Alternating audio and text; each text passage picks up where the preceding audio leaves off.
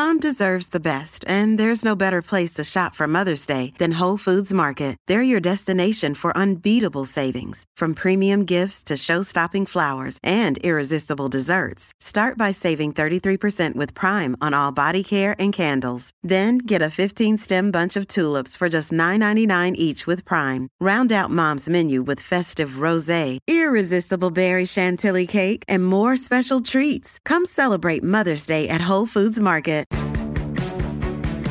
Welcome to Mornings with Matt White, right here on SEN. Call Matt anytime. 1300 01 1170 or text 0457 736 736. Morning, everybody. Welcome to another week. Here we go. Have you recovered? Have you got over the weekend? Have you uh, finally caught up on the sleep? Uh, that we missed out on yesterday in particular, and all those crazy celebrations, the ups and downs. Wow, what an emotional ride it's been in the world of sport, and so much for us to digest on this Monday morning. So thanks for your company on SEN 1170 AM in Sydney. Wherever you're tuning in on the SEN app, it's Monday, December the 5th, my second last week for the year, and I cannot wait to dig into the items on the table this morning because there are plenty. Uh, the forecast for Sydney first up, though, warm today. It's going to be nice and warm. In fact, uh, 29 degrees for the city and along the coast, but up to 34 in the west. But it's that classic day where the Bureau is saying, are we allowed to call them the Bureau still? The Bureau is saying that uh, there's going to be the chance of a thunderstorm later this afternoon. So hot throughout the day, and then in it rolls this afternoon. Now, on the table this morning football, cricket, rugby league, NFL, golf, basketball, you name it, we've got it. But what we've most importantly got is you. It is Open Slather Monday. Have your say on what's on the table this morning. You know the drill. Pick up the phone, give me a call, we'll drop everything. You get on air. 1300 01 1170. Make your snap judgments this morning. Give me a snap judgment on anything that tickled your fancy across the weekend. Thanks to Snap Fitness on a mission to help you feel fantastic. Snapfitness.com.au. And we've got a fair bit to feel fantastic about. Now, not everything is always positive in the world of sport, but somehow a defeat can be looked as at a, as a, a, positive after the Socceroos. There's no question about it. The dream's over. We know that. A 2 1 defeat to Argentina. We know how it all rolled out now. But gee, what a ride and what an input this team has had into the Australian sports psyche over the last week and a half or so. In fact, over their journey to get to the World Cup, first of all, and then do what they did when they were there and how they did it. And you and I have discussed this at length. They made a clear, a clear play to tap in to what you love about Australian sporting teams. From Qatar, they made it loud and clear. We're playing for you, whether you support football or not. And the results, well, it didn't go their way on the scoreboard yesterday morning, but take a look at the live sites around Australia. The ratings for SBS's coverage will come in very, very soon. They'll be astronomical. So, the big question here, and I want your help on this this morning what happens next for Australian football? How does Football Australia capitalise on the Socceroos run in Qatar and how they've tapped into you. How do they cash in? How do they double down on this love affair with this team and their performances? Yes, it's a World Cup. Yes, let's put it into perspective here. We all jump on board. But the kind of scenes that we've witnessed across the weekend and throughout this World Cup and the messaging that's come out of this team has been something really unique. Now, as we know, the A League players will be returning home, so they're all scampering out of Qatar now and they'll head off back to their respective clubs, which is a little bit of a bummer about the World Cup. In some ways, it's a positive, in another way, it's a bit of a bummer. The A League season restarts this weekend. Man, if you're Football Australia, you'd be licking your lips. So, what can Football Australia do then to leverage off this World Cup success? Now, think about it. Think about it. If this is an Olympic Games, or a Commonwealth Games and we get absolutely wrapped up in green and gold, they'd be getting a ticker tape parade.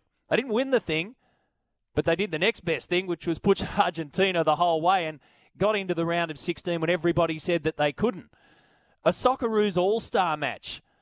Wouldn't that be a knockout hit? Think of the things that you could leverage off this World Cup to try and give Football Australia an even bigger leg up in this country.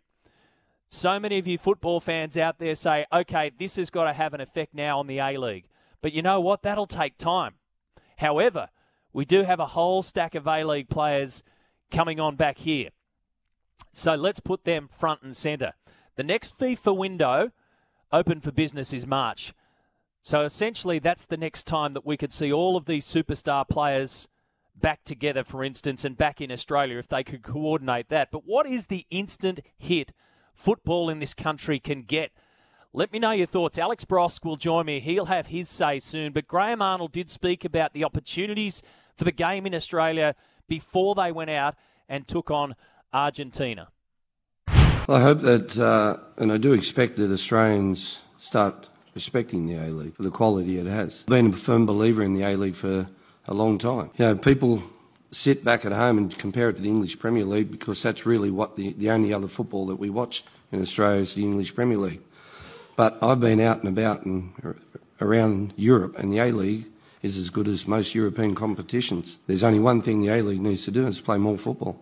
They don't play enough football. And 25 games, 26 isn't enough. 12 teams isn't enough. They need to give kids more opportunity to be professional footballers and uh, play more football. And as I said, the quality of the A League, the boys here have shown, have come from the A League, that they can match it on the world stage. So is the A League obviously the key here? Does it go further back than that into grassroots, or do you just double down on the top of the tree at the moment, which is the Socceroos? Now, another question around Graham Arnold's future, we can dig into that as well. Is now the time to have those discussions? He's officially out of contract, but he's proved also that old style coaches can still exist. You can bark at your team, you can tell them to get off their phones, stop the social media, and you know what? They loved him. Can old style coaches still exist? But I want you to put your marketing hat on this morning. Come up with a concept for me. What can Football Australia do to capitalise on the Socceroos' success. Open Slather Monday, 1300 01 1170 is the open line if you'd like to give me a call or 0457 736 736 on the text line. Now, this morning at the World Cup, England 3, they are through, defeating Senegal nil. Is this long drought finally coming to an end for England? It was a nervous start for them, but after that, they were clinical. Again, picking up a lot of ball deep. Here goes Phil Foden. Skips around one, plays Great across. Ball, Bukayo Saka. clips it in. Bukayo Saka. The two young stars combining. Phil Foden, Bukayo Saka, the next generation of English football, playing great English football right now. So it sets up a blockbuster. England will play France in the quarterfinals. The French defeated Poland 3 1 this morning. Clinical again. Olivier Giroud scored the opener. He is now France's all time scorer. His 52nd goal, overtaking Thierry Henry. And into the feet of Giroud. Left footed shot across the face of goal. Past Szczesny and into the nets. France 1 0 up. And for Olivier Giroud, it is a record breaking goal. He is now the all time top goal scorer for Le Bleu. Yeah, he certainly is. And then the man that terrorised Australia early on, Mbappe, he scored two himself at the age of 23. He's now got nine goals in 11 World Cup appearances. Incredible. Out towards Mbappe in some space, 18 yards out. Mbappe! Kylian Mbappe at this World Cup just cannot stop scoring goals. He has another. Duran towards Mbappe! Oh, Kylian Mbappe has just gone and done it again. Unstoppable. Mbappe has five goals at this World Cup and now nine goals at all World Cups. Kylian Mbappe. My goodness. Good way to put it. My goodness, all right. More to come, you'd think. So, tomorrow the round of 16 continues. Japan v Croatia. That's the early game at 2 a.m. And then the 6 a.m. game will be Brazil v South Korea. And then Wednesday, the final games in the round of 16. Morocco have Spain and Portugal will take on Switzerland. 1300 01 1170 is my open line number. Let me know what you think Football Australia can do. What does the game do in this country to parlay that success and all of that support and the love affair that we've got with the Socceroos at the moment into something even bigger? There's hardly a person that I've spoken to or listened to who doesn't want that kind of success to flow from Qatar into the game across the board here in Australia. Cricket, I'll be catching up with Socky this morning. Stephen O'Keefe will join me and we'll talk the first test in Perth. Australia, a resounding win, of course, against a resilient but essentially outclassed West Indies. Did you get into this one? And where have the crowds gone here, and what can Cricket Australia do about it? So the numbers Australia wins by 164 runs. Nathan Lyon, 6 for 128 yesterday. He had it on a string, plus two wickets in the first innings. Marnus Labuschagne, the player of the match, 204 and 104 not out. Becomes just the third Australian. So he joins Greg Chappell and uh, Dougie Walters in scoring doubles and a single century in the same match. An extraordinary performance, but a couple of key questions. The biggest one around Pat Cummins. So, an injured quad. Does he play in the second test? He fielded yesterday, but didn't bowl a ball in the second innings. He bowled 20 overs, 20.2 in the first innings, and took three wickets. But he looked very, very timid in the field.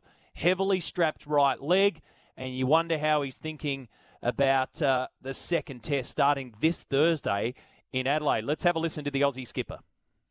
No, I felt felt okay. I was more not trying to run as opposed to being restricted to uh, to run. So yeah, felt alright. I was kind of got a bit tighter. I was gonna have a bowl. Yeah, pretty happy managed to to not bowl. So give myself a good chance. Just a small strain. I think they're normally about a one weeker, and kind of if you bowl, make it worse, it can make it longer, but pretty. Spend the next few days rehabbing and getting it right, and think it's a pretty good chance. I'll, I'll be good for Adelaide. Definitely, you know, thought process the last couple of days. You know, don't really want to turn a one week injury into a you know, three, four week injury and, and you potentially miss the summer. So, yeah, we'll weigh all that up. But as I said, I felt pretty comfortable out there. So, yeah, give it a few days.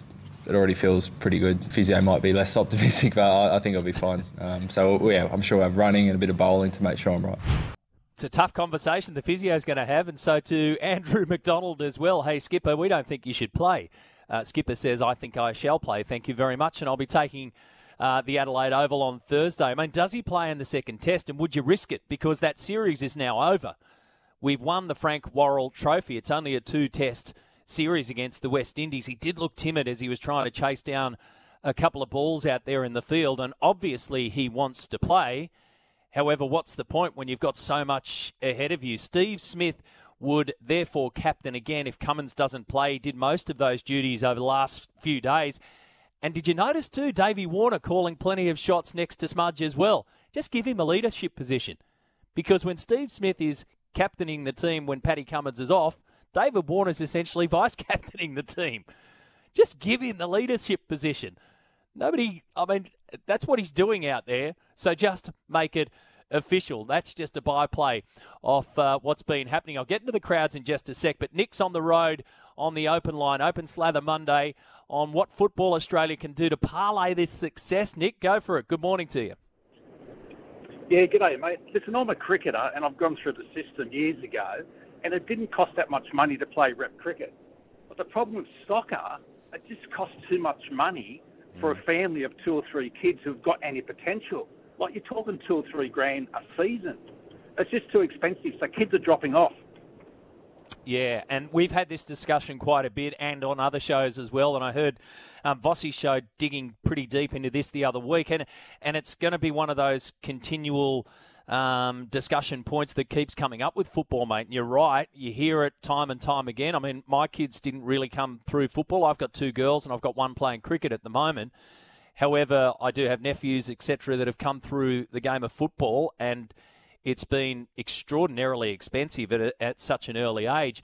The problem with that, Nick, I reckon, is is that an instant hit off the bat? You know, something like that is going to take a while to filter through the system and change. So the Socceroos' success, they could have gone on and won the World Cup. It's not going to make a difference as to how much um, families and youngsters have to pay. So they're looking for the instant hit. So I, I assume you probably think that that's a bigger bigger problem that's going to take a while. I think you've got to look at the long term picture, mate. I mean, instant hit. I mean, the reality is um, these kids have got to come through, and it might take yep. two more World Cups, but it's just got to be cheaper, easy Yep, cheaper. Make it cheaper. Good on you, Nick. Thank you for that. Thanks for being the first caller through this morning. Open Slather Monday, 1300 01 1170. Very simple. Just make it cheaper. I'm up for simple solutions. Now, the crowds in Perth. Oh dear. Okay, let me run you through what happened. And and I don't take any joy in saying this whatsoever because, like Nick, I, I love my cricket. I'm involved in the game and I absolutely love the history of the game. And I would have had a ticket to go there. However, not many others did.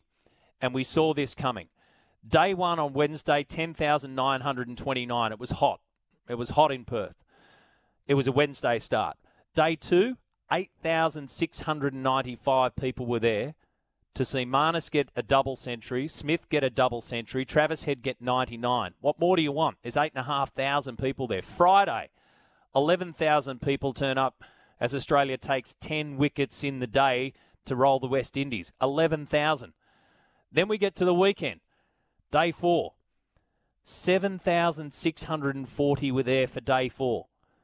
Labuschagne gets another century. David Warner edges close towards a half century. Three West Indian wickets fell. And then yesterday, 3,981 people were there to watch the Australian men's cricket test team take seven wickets to win the match. 3,981. And those figures would be rubbery. Now, that crowd yesterday only just beats day four Australia v India at the Gabba during COVID restrictions in January last year. There were 3,947 people there that day, COVID restrictions.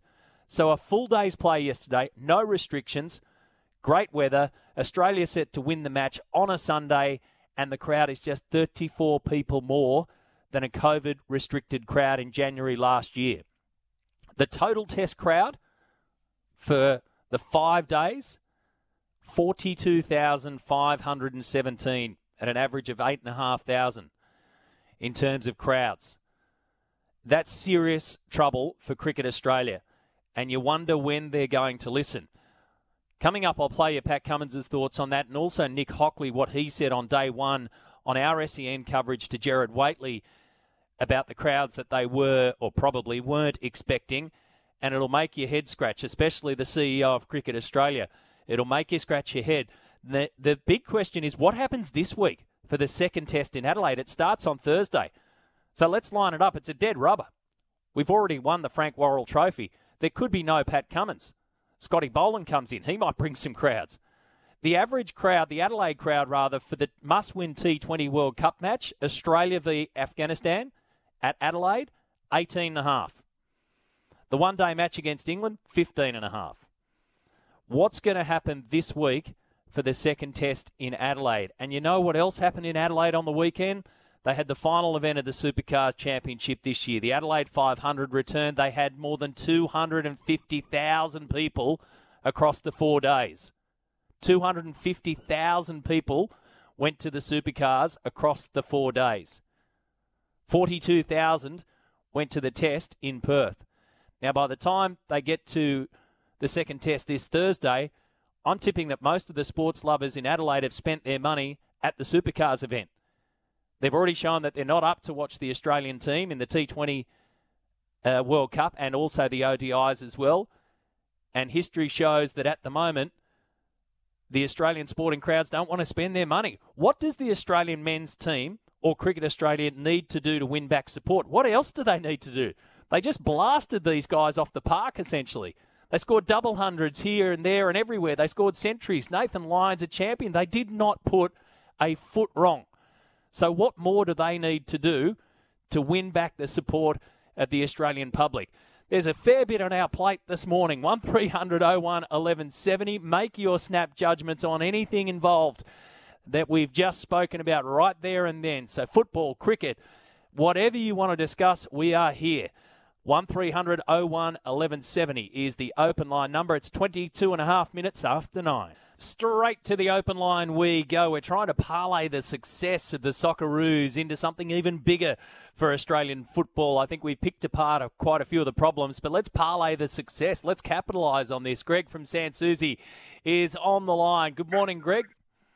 Good morning, Matty. Um, Nick hit it on the on the head. The uh, the biggest thing, of course, is the cost of playing at the elite level in junior football. Unfortunately, in this country, a lot of people think that the game owes them a living and that they're playing at a level that they're actually not playing at. I, to ask you the question, how many players are being paid to play second, third, and fourth grade cricket? Mm. I can tell you in football, it's a lot, and that money to be uh, to be paid to those players is gouged out of the kids. It's as simple as that. So just got to make it cost effective. Back to Nick's very simple point: just just make it cheaper. Yeah, there there are too many good players slipping through the gaps because they cannot afford to play the game. There are mm. clubs who will um, who will do it and uh, and uh, and charge the kids nothing. It can be done, but there are those who just you know they all they want to do is succeed at their uh, at their competition, and they will do whatever it takes to uh, to get there. And unfortunately, paying coaches and players to, mm. to play at uh, effectively advanced park level is not the way to go. All right, thank you, mate. Appreciate the call as always. So again, there's another vote. Just make it cheaper. Make just simplify uh, the cost of playing football in this country, especially at a junior level, as you come through the system. I just I look at that and I go, absolutely, it's a it's a no brainer, no question about it. Is it is it something that can happen quickly? Doesn't sound like it. Is it something that you can leverage off the success of the Socceroos? Well, perhaps because you're going to have more kids wanting to play.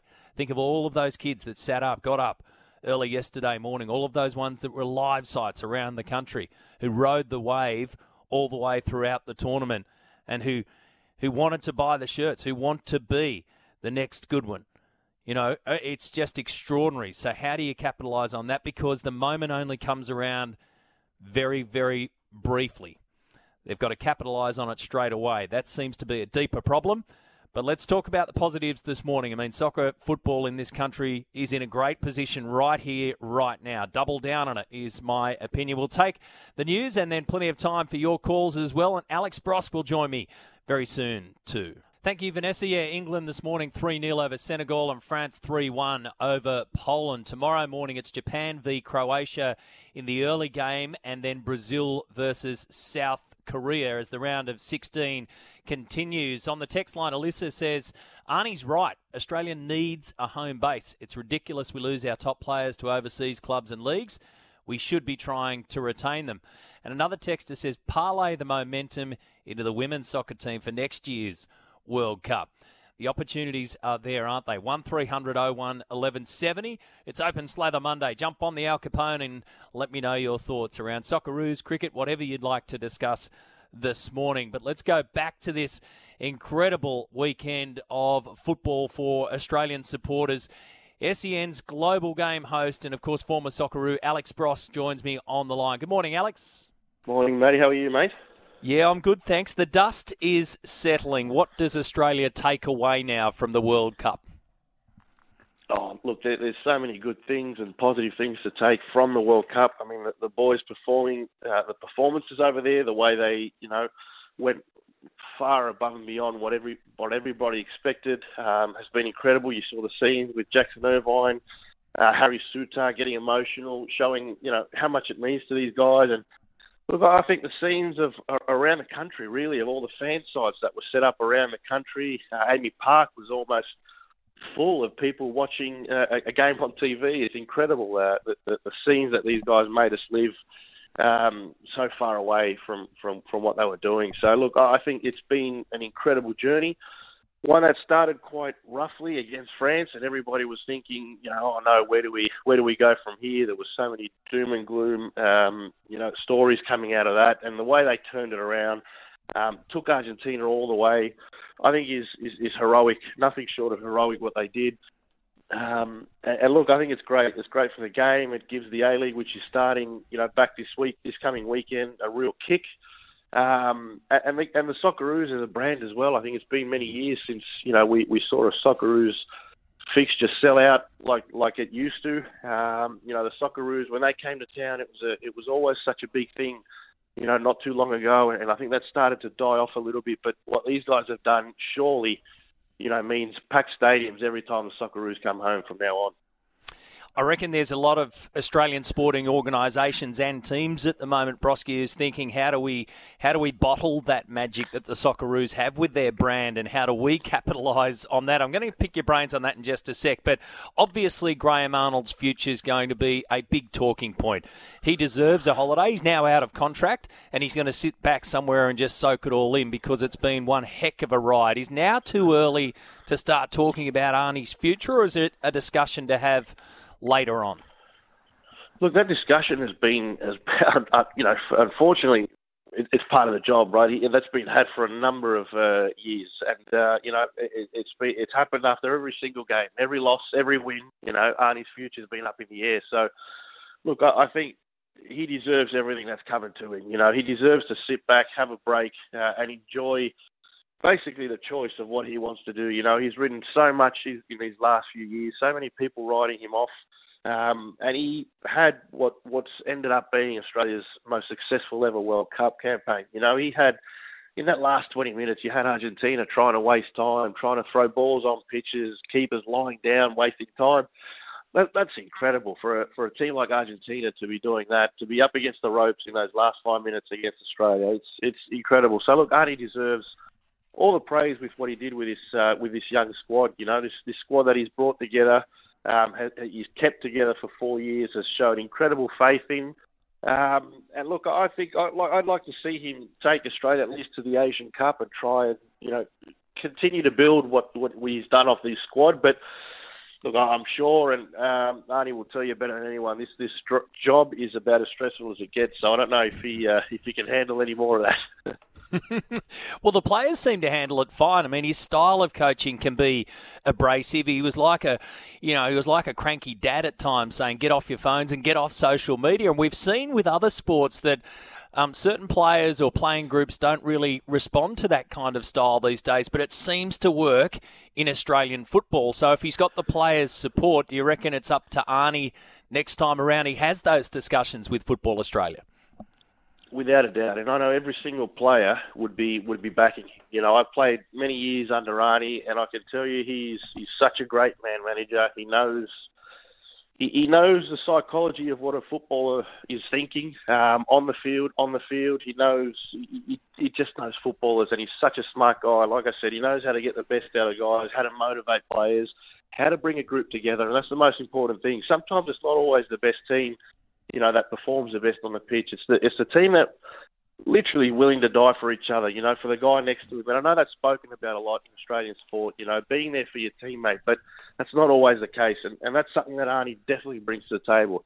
He makes sure that everybody understands what it means to wear that Socceroos shirt and what it means to fight for the guy next to you. And that, that's hard to replicate and that's hard to get as a coach, you know, and that's something that he has in, in spades. So, Look, I think um, I know the players will back him all the way, and it, and, it, and it will come down to Arnie's decision, I'd say. So, look, hopefully he does stick around a little bit longer just to keep that, you know, that, that group together and keep building. He's got a lot of young guys that have just made a, a move overseas that that really grow. I, I actually thought heading into this World Cup, when I looked at the squad, that we'd be much better prepared, much better, um, you know, uh, in a much better position in four years' time. So, I mean, given what he's done already for this World Cup, I'm super excited about what this squad can do in, in another four years.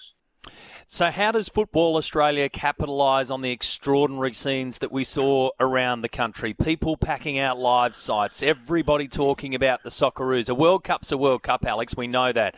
But they garnered the support of the nation like, well, like no other for, for such a long time. So now the, now the question becomes what does Football Australia do next to pounce on this opportunity?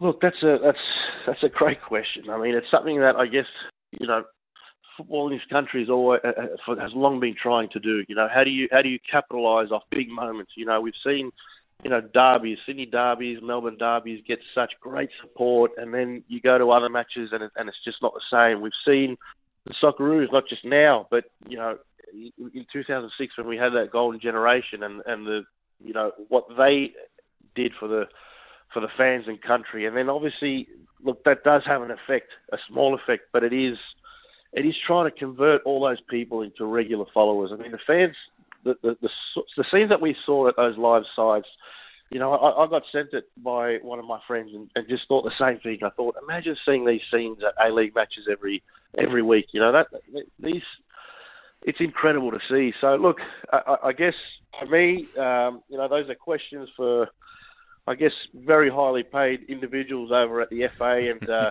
you know, it, it's up to them to, to capitalise on it. But look, I think they have to. I think whatever they have to do, obviously, try.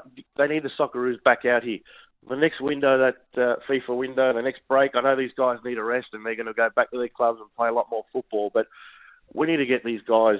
We need to give these guys a homecoming party. You know, we we need to see, you know, whether it's Sydney or Melbourne. It was disappointing to see the crowd in Brisbane. You know, the farewell match that they got. But I guess that's the state of where the Socceroos brand were at that point. So I think now what they've done to that brand again has been incredible. So get the Socceroos back here as soon as we can, the next window, and, and I'm sure we'll see a, a packed out stadium and, and, and allow the fans to, uh, you know, to show respect to what these, you know, what these heroes did. So the Asian Cup's in June next year. That's in Qatar uh, again. That window that you're talking about is in March next year. I mean, you'd love to throw them on a plane like we do with our Olympians, mate, and and just get them straight back and parade them down the streets because that instant hit is what Football Australia would love to get, but obviously governed by a whole heap of different things. So, d- could you see, you know, almost like an all star match? I mean, I-, I could see something like that. Just get them back out here, as many as you can, throw the Socceroos um, shirts back on them and get them to the MCG. Y- you'd be looking at a sellout, I reckon. Unfortunately, we're going to have to wait until March at least for something like that. So, is there an instant hit in the A League, do you think? And if how long do you think that this this wave can be ridden? Well, look, the, the instant hit, I think, can be the fact that there's so many A League players um, in that World Cup squad. That's the incredible part about it. We, you know, that, that shows just how far we've sort of punched above our weight. But mm. I think that's it. I think it's it's it's getting that it's you know marketing the hell out of these guys that that are in you know the Socceroos that play in the A League. That you know people have a chance to come and watch every single day. And these guys were mixing it with Messi and um, Mbappe, some of the best players in the world. So I, I think that's the instant hit. I think we need to ride off the back of the World Cup, get people out to the A League grounds as many as we can. You know, obviously not open the doors, but we want to see we want to see scenes like we saw at the at the fan sites, and that that is hard to replicate, right? I mean, what the Socceroos did for the nation is hard to replicate in, in any code. I mean, it, it, it's the honest truth. The scenes that we saw, you just don't get anywhere. So I think in an A League game as well. I don't know. I don't know how they do it, but they need to. They need to just ride off everything that we've been feeling in the last, you know, week to ten days, and, and, and just pump that into the A League. Use the players that are in the A League that were in the Socceroos, um, and just get people out there, get people supporting these guys and showing their appreciation. Yeah, the good thing is it's it's all positive, isn't it? I mean, the performance that they had, what they did, and how they did it, and, and, what happens next should only be positive, which is a great spot for the game to be in. Who impressed you the most this morning? England three 0 over Senegal, or France three one over Poland?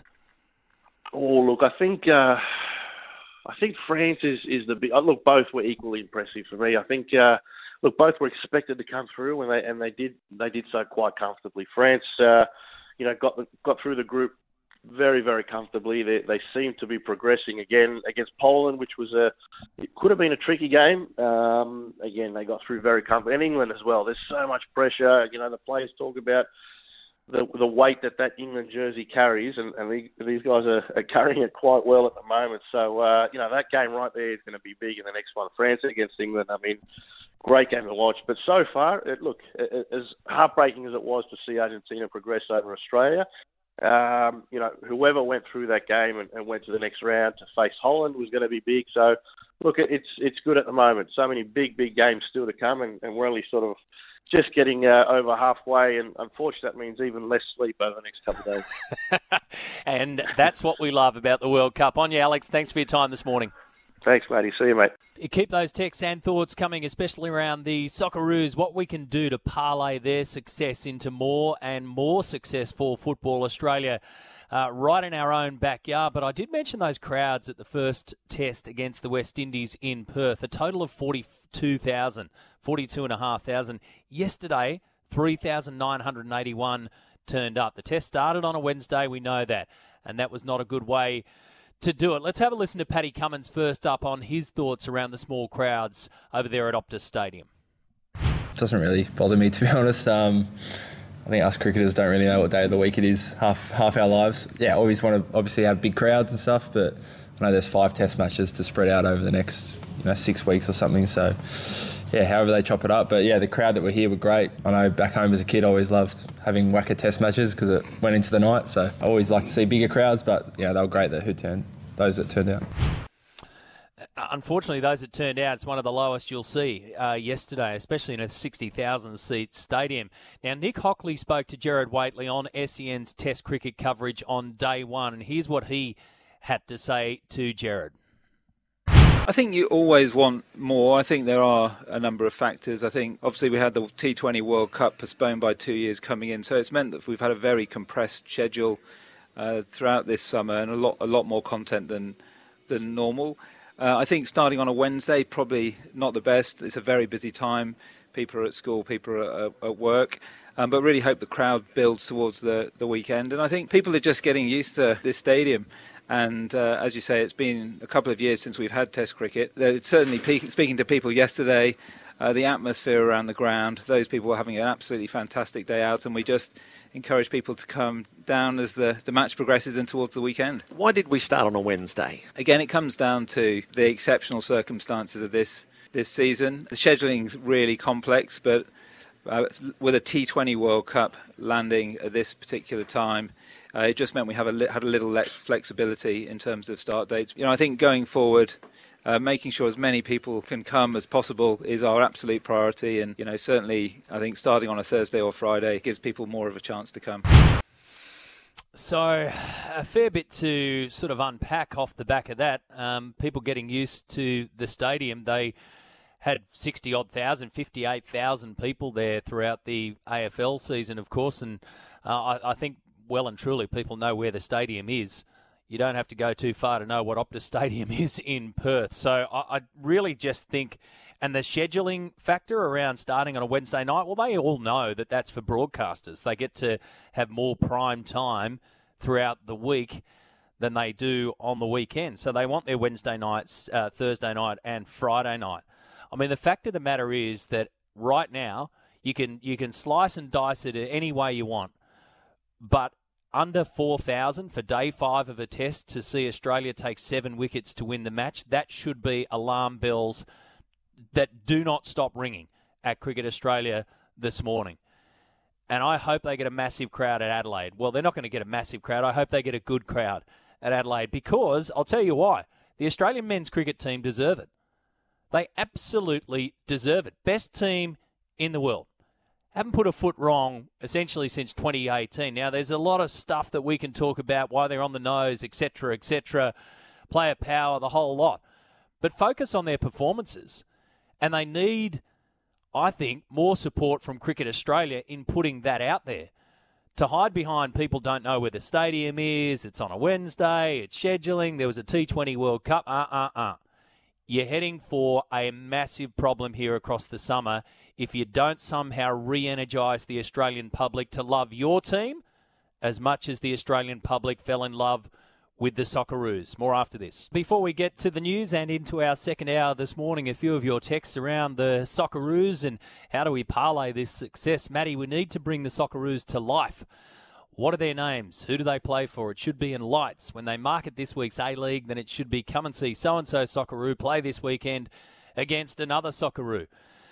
Well, they're certainly in lights. No name on that one, but they're certainly in lights. But you're right. I mean, how do you how do you bring that back domestically and, and turn that into A League back in lights? Matty Arnie deserves four more years, says Ed Womble. He deserves to take the team to the next World Cup. I'll tell you what he deserves, Ed Womble. you might be right, but gee, deserves a break.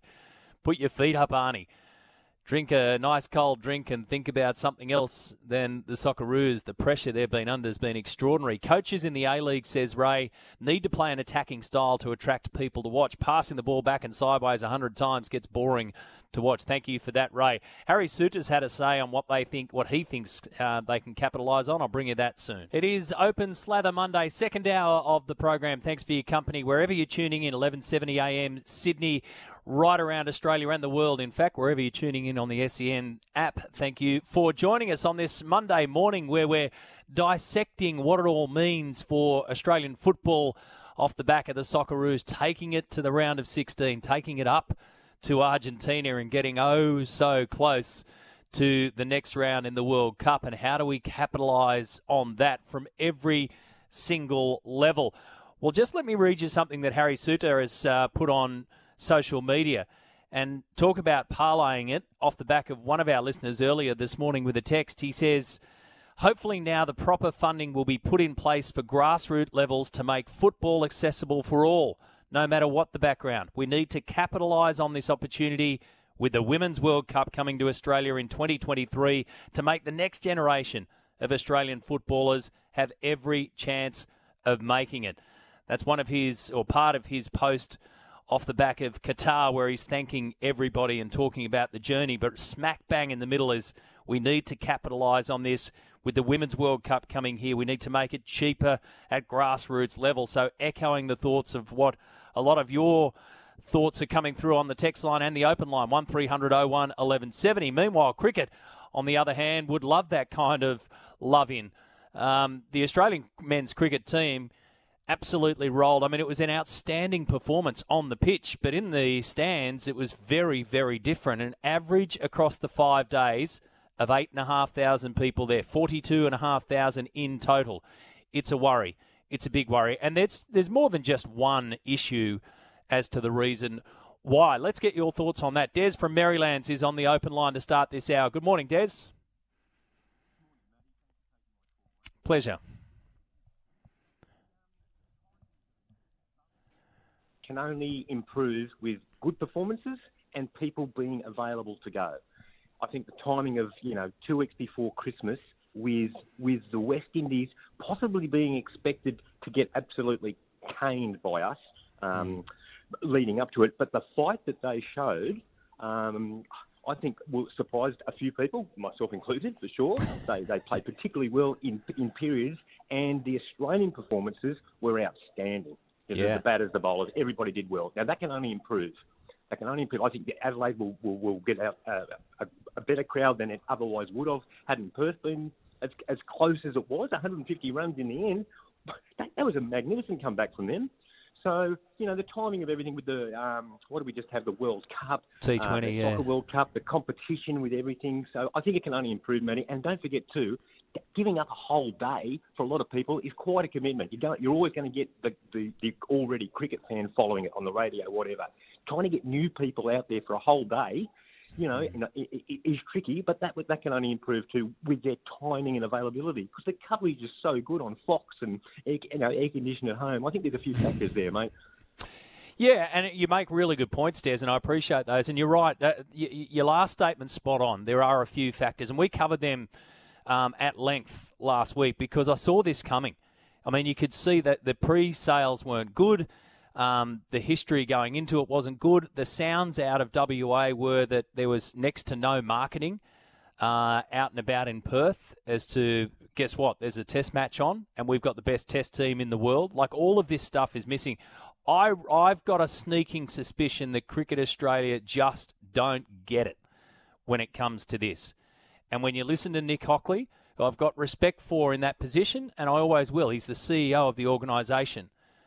But to come up with a, a, couple of excuses, one, the Wednesday scheduling, well, mate, fix it. You're the CEO of Cricket Australia. This is your series. Fix it. Change it. Don't be bullied around by the broadcasters. Change it. And if you're going to lose crowds because of a Wednesday start, then don't have a Wednesday start. And then that people don't know where the stadium is. I mean, come on, I'll, I'll blow you away with some of the stats and numbers before that. It just seems to me as though it's a little bit too hard of a problem. And on the flip side of that, I'm starting to ask the question why aren't they getting behind the Australian men's team?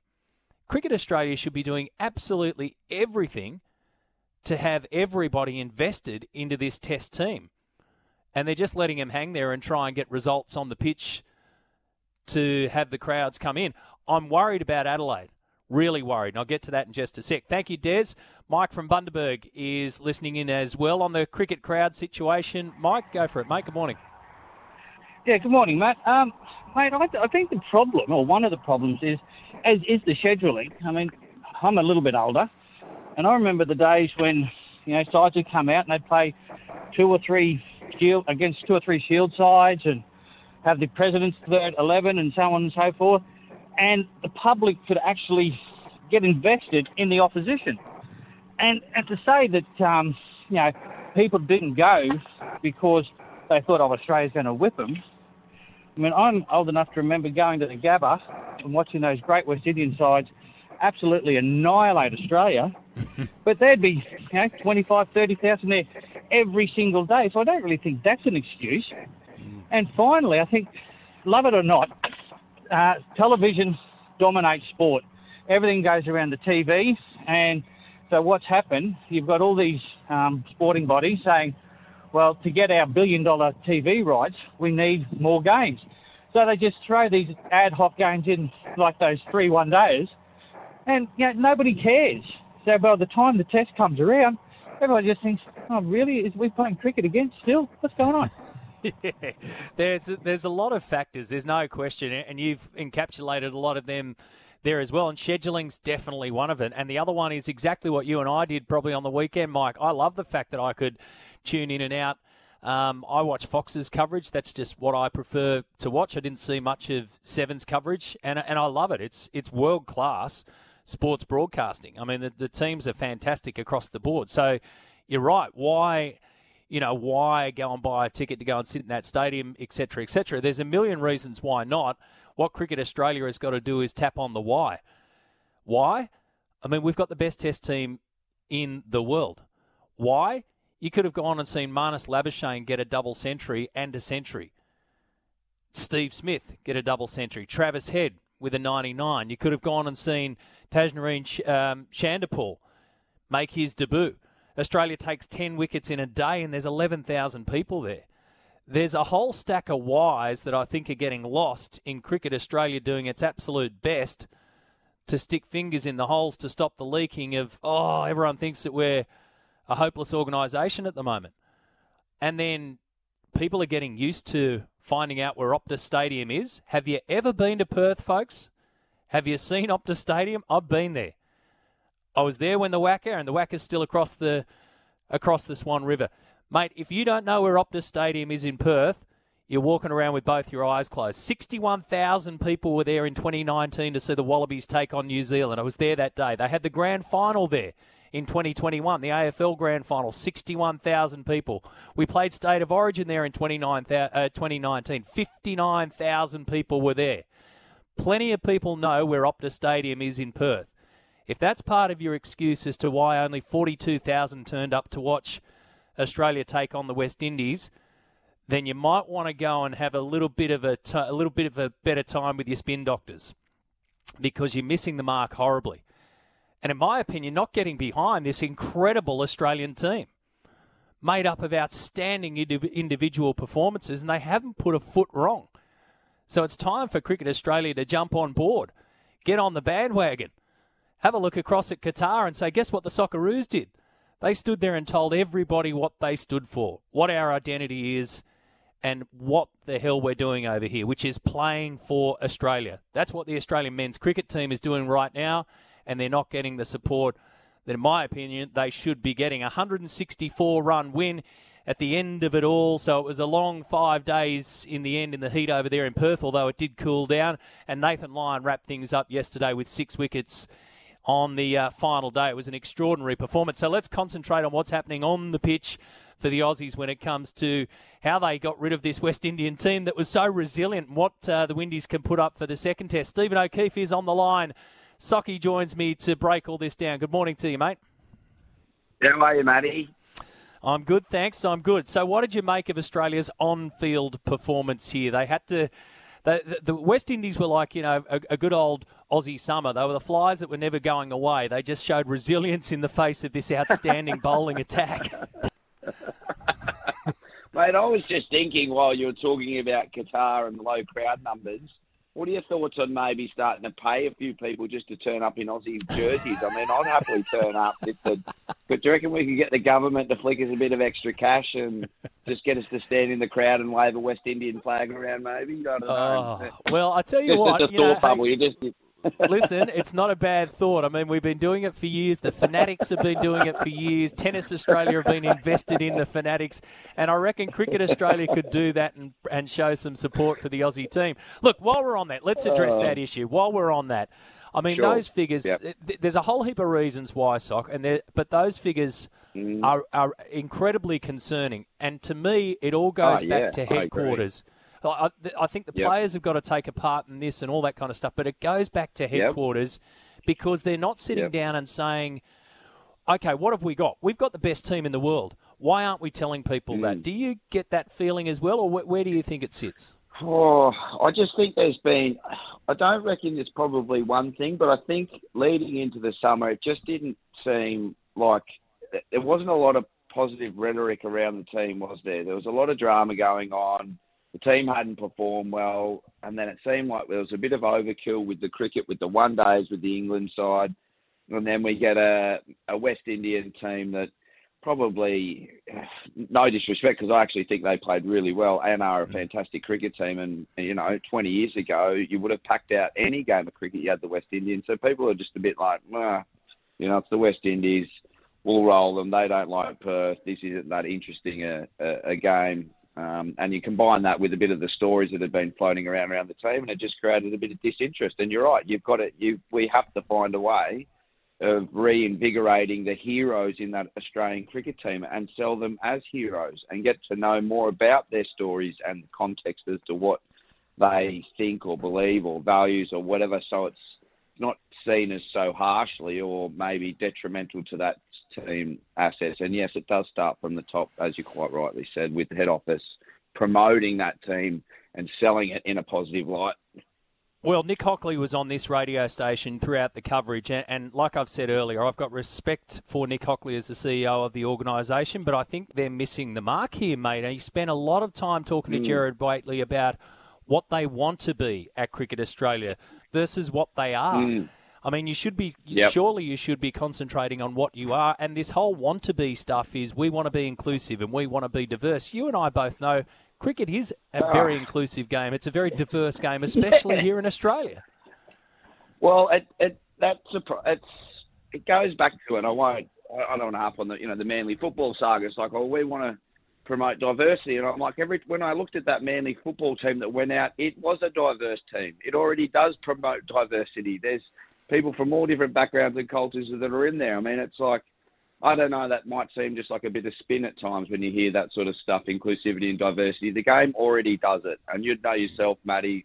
You go down to Manly Cricket Club, and you're coaching the women's team, and you see uh, people all different ages, different sexes, different backgrounds playing. The game is already diverse. I've been playing club cricket this season, and the change up of teams from uh, different cultures is so far different from what it was 20 years ago, and it's to be celebrated. It's exciting, and I think it's fantastic. Um, and I think state teams are actually noticing that. Um, and I think hiring, uh, you know, Chandika Hatharusingha, who was a champion Sri Lankan batter as part of the coaching panel at South Australia, is, is a good move from New South Wales Cricket to understand that we are getting people coming through from Southeast Asian countries and they've got to connect there or someone who might understand what the background might be a little bit better. So I think the game is doing that. I think what we've got to do is, as I said, start promoting the heroes in their teams and the heroes at domestic level and get to know them more so the crowd the crowds and the public can get in behind these individuals. At the moment it just seems like whenever they have to speak they're putting out spot fires.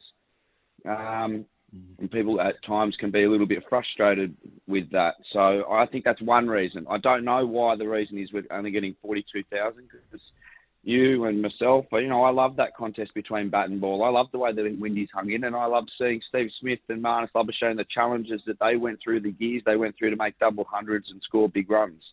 Um, you know, and a quick down Nathan Lyon taking six for on that wicket. You know, what a phenomenal effort in the heat, in trying conditions to, to push his team and lead his team to, to get another sixer and show why he's world class. That to me is all, um, you know, good stuff. Yeah, he, he finishes the, the Test match, Nathan Lyon, with eight for 189, those figures. And then we head to Adelaide, Socky, on Thursday. So, quick Mm. one. Do you, do you reckon Paddy Cummins plays on Thursday? I mean, if he's if he's feeling okay, he'll push the cause, and it's very hard to deny the Australian captain his own spot. But do you reckon you'd risk Yep. it? No, I don't. I, well, I don't. I don't know. I haven't spoken. This is not coming from inside the camp or anything like that. Um, I, I'd, I'd say I'd suggest no. I, I mean, if you can't get through that game, I'd be really surprised that in three or four games he was able to come out and bowl. You know, if he's not bowling, if he's only bowling seventy five percent at Adelaide, there's plenty of guys who are bowling hundred because of the tight turnaround that you could go to. We're, we're embarrassed with the riches of quicks bowlers that we have in the country that are bowling well at the moment. Your Bolands, your Nesers, your Steketees, uh, WA, you could pretty much pick anyone out of their top three or four Shield bowlers at the moment who are bowling well at the moment and leading the Shield competition that could easily come in and replace them. So I think, Pat, you know, given there's so much Test cricket over the next 18 months, I don't know. You've got these and another three against South Africa. You've got a Indian Test series. You've got a One-Day World Cup. It might be worth giving him a spell if he needs it, um, because you know what might be a a week turnaround for him now. If he goes out and blows it out, could be a month or six weeks, and then you've got to build that all back up again before you get going. So um, it might be a tough call, but you know they've got this capable hands of Steve Smith who can lead the team. He's already done it before, and I don't think this will be the first time that it will happen with Paddy. Just given the nature of fast bowling, that sometimes they do need a rest and they're more susceptible to injury. Good work, mate. You've got about a week. Uh, what is it? About eight days until your first Big Bash game. Hitting the um, hitting the sandhills today, are you? hey, until Tommy, Tommy, Tommy Two Phones sent me a message and said, "Hey, we're still good to go for ten ten." I woke up in a daze in my bed, going, "What's on at ten ten? so, mate, my, my, my warm up at the moment doesn't look uh, too aggressive. I'm just about to wander down to uh, the Manly Bakery, grab a, some Right. bacon and eggs, sip of coffee, tune into the SEN app, of course. Yes. And listen to more pearls of wisdom from the great Matty White in the morning because that, that is the only way I like to start my day, mate. So that'll Ah. be me today. You're in safe hands. Good on you, mate. Have a good day. It's a glorious day. Stephen O'Keefe joining us there. Now, the TV ratings in for uh, Australia v Argentina at this stage. So the bare numbers off SBS 964,000 people tuning in. So that's just the initial figure. And then we get, um, obviously, through the app, etc. And uh, 900, so that'll go over a million. Cricket on Channel 7. 316,000 for the first session, 386,000 for the second session yesterday, and still waiting on the ratings from Fox. So I've got to say, I mean, in terms of those watching, when you combine the two audiences from Seven and Fox, which is what Cricket Australia will be doing, the, numbers are still there of people watching it. They just don't want to go. They do not want to go. 22 minutes after 10 o'clock. More on that in just a sec. Just a little bit more on those uh, TV ratings for FIFA World Cup and for the cricket. So 964,000 is the number from SBS for yesterday morning's match against Argentina.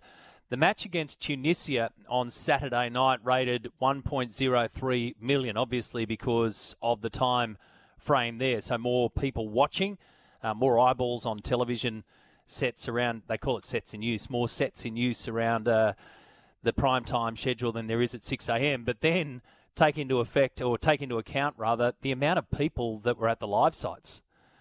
Uh, many more people at the live sites than there were at the cricket. so if you start to add up everything, and then we'll get the streaming numbers as well, which is how I ended up watching it on streaming. I watched it uh, through the SBS app, which I had to download um, at the very start of the match. But uh, that's how I ended up watching it, and then um, stay tuned on that. So there'll be more numbers to come through, but those are huge, huge figures, obviously, when you take a look at uh, how they've been performing over the course of the World Cup. So one, two, three, four matches, 461,000, 1.03 million, 426,000 against Denmark, and 964,000 last night for SBS. Bulldog Bob says, Matty, apart from a good long break, Graham Arnold deserves free drinks for the rest of his life from the Saki, the Sackville Hotel. Talk about publicity you can't put a price on. No worries. exactly. Matty, with Christmas just around the corner, a lot of people are doing it tough, as we know, and the cost of living over the top. Uh, I think in a lot of cases they can't afford to go to the cricket, etc., says Gary. That's a good point, too. I had a look at um, the prices for the Adelaide Oval. And look, you can get in general admission into the Adelaide Oval's free, so you can essentially walk in if you want to. Uh, if you want to grab a seat on the uh, on the eastern side, so you cop that afternoon sun down there, sort of along the fence line. I think they they start at eight dollars, and then up they start going. So tickets are certainly okay, depending on where you want to sit. Um, but yeah, they I, I don't know what the pre-sales are like for the Adelaide Test, but they've got to be worrying. Paramat says correct, Matt. The Cricket Australia board has blundered and blustered for years. They're an embarrassment. Imagine what PVL would do with cricket marketing and the whole culture in the place. Well, we certainly know what the Australian men's test team have been up to, no doubt about that. And here we are, unfortunately, talking about these paltry numbers instead of an outstanding performance. Well, we try and do both, right? We try and cover both things here. And we try and keep a bit of an even keel if we can. And I've pointed out time and time and time again that the performances of the Australians over the course of those five days and the resilience of the West Indies was remarkable. In the end, it was a pretty ripping game of cricket. If you can't get some satisfaction out of the runs that were scored by the Aussies in particular, the fight that was put up by some of those West Indians, I mean, the conditions were perfect.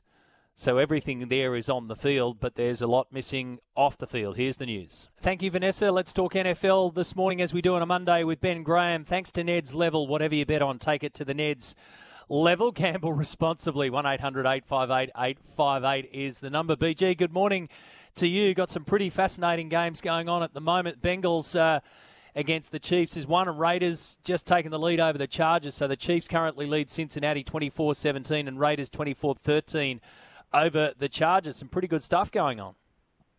Oh, this week 13 was billed to be one of the weekends of the season. Six games were between teams that are both in the playoff picture, and it's played out that way. The Chiefs and the Bengals, it is 24 17 the Chiefs' way right now, but both teams have dropped a touchdown pass. Tyler Boyd just dropped a touchdown pass for the Bengals. The Chiefs hold a touchdown lead there. The Chargers they're not in the playoff picture right now, but they're certainly just in the hunt. But it's been Derek Carr and Davante Adams, a couple of touchdowns to Adams. They lead 24-13.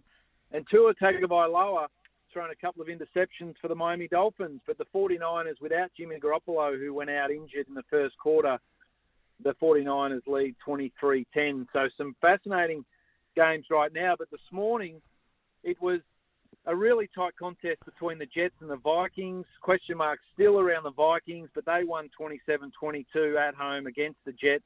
The Jets really did push them all away. The Eagles strengthened their case for a Super Bowl appearance, moved to 11 and 1, absolutely dominated the Titans, stopped Derrick Henry.